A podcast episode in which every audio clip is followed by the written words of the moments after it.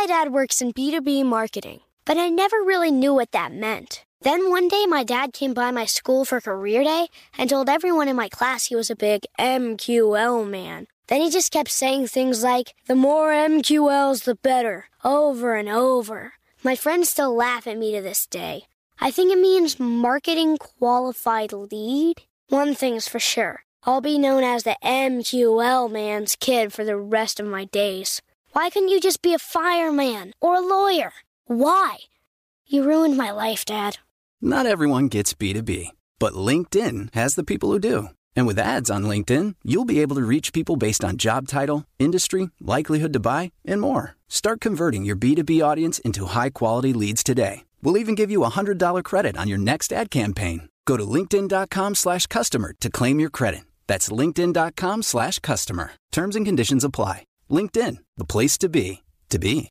Whether it's her first Mother's Day or her 40th, she deserves more. Shop tons of stunning on trend jewelry for every budget at Diamonds Direct. Diamond fashion jewelry, beautiful birthstones, everyday pearls starting at just $200. Commemorate the real loves of her life with a gorgeous pendant featuring the birthstone of the one who made her mom. This Mother's Day, Diamonds Direct has everything you need to say thank you. Diamonds Direct, your love, our passion. Online at diamondsdirect.com. This is your moment, your time to shine, your comeback. You're ready for the next step in your career and you want an education employers respect. So you're not just going back to school, you're coming back with Purdue Global. Backed by Purdue University, one of the nation's most respected public universities, Purdue Global is built for people who bring their life experience into the online classroom. Purdue Global, Purdue's online university for working adults. Start your comeback today at purdueglobal.edu. So today we are going to talk about the powerhouse role that is growing in popularity. Do you know what the powerhouse role is, Neil? Of course you don't. Let me tell you what it is. Nah. So, so I've been talking about it. I, I have a strong sense you're going to hire once I drop more stuff on you and I keep bugging you about it. So, um, wait, let me guess. Can I guess? Yes. Uh, chief of staff. That's it. That's it.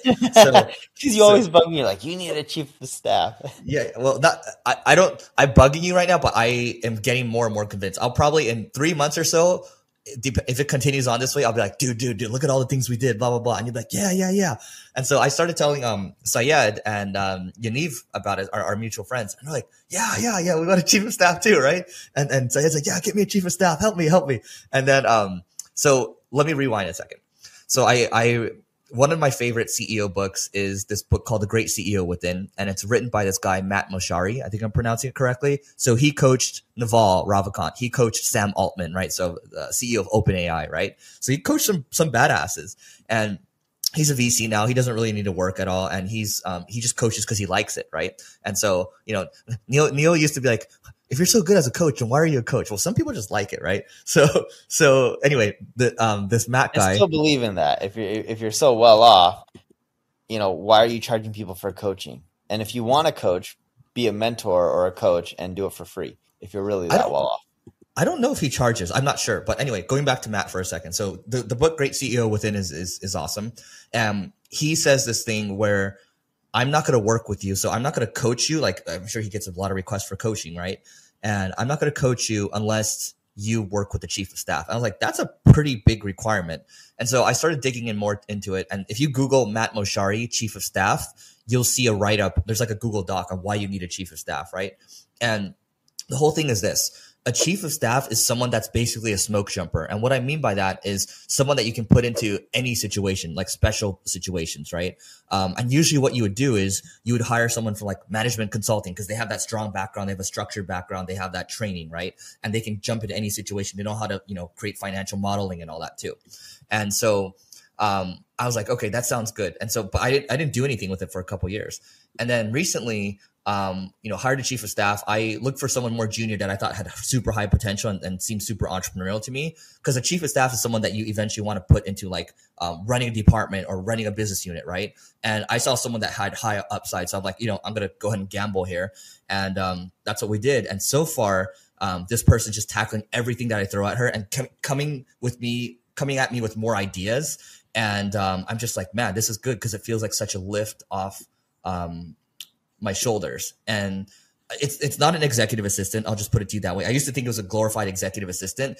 You can do that, but you're not going to get the most upside there. I just highly recommend that you go read the Matt Mochary document on you know um, chief of staffs, and then you'll you'll figure out how to do. And there, there's Well, actually what- a firm that helps you get them.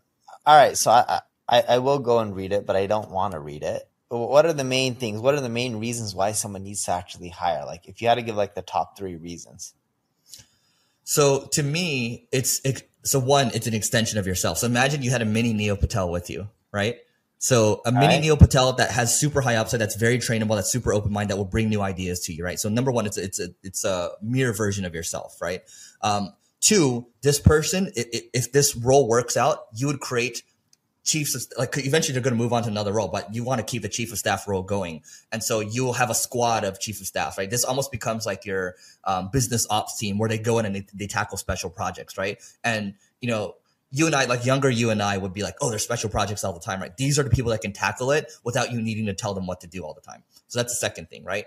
Um, and then the third thing I think ultimately is this kind of ties in with number one, but it, it you're you're creating leverage. It like here's the thing: the chief of staff, they're with me in almost every single meeting. They see everything that I do. They see every decision that I make. And I, it was a little risky in the beginning. I was like, okay, this person's a little um, it, like they're gonna see everything. They're gonna see all my numbers. They're gonna see the tough conversations I have with people.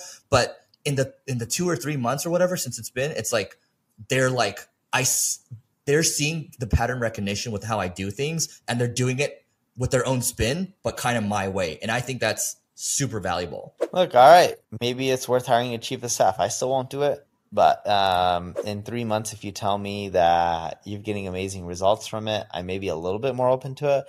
But what I look at is a, a lot that you're describing. I don't want like a mini me. I want someone who's better than me at the stuff I suck at, and that's you just hire people who are really, you know, good at filling in the gaps.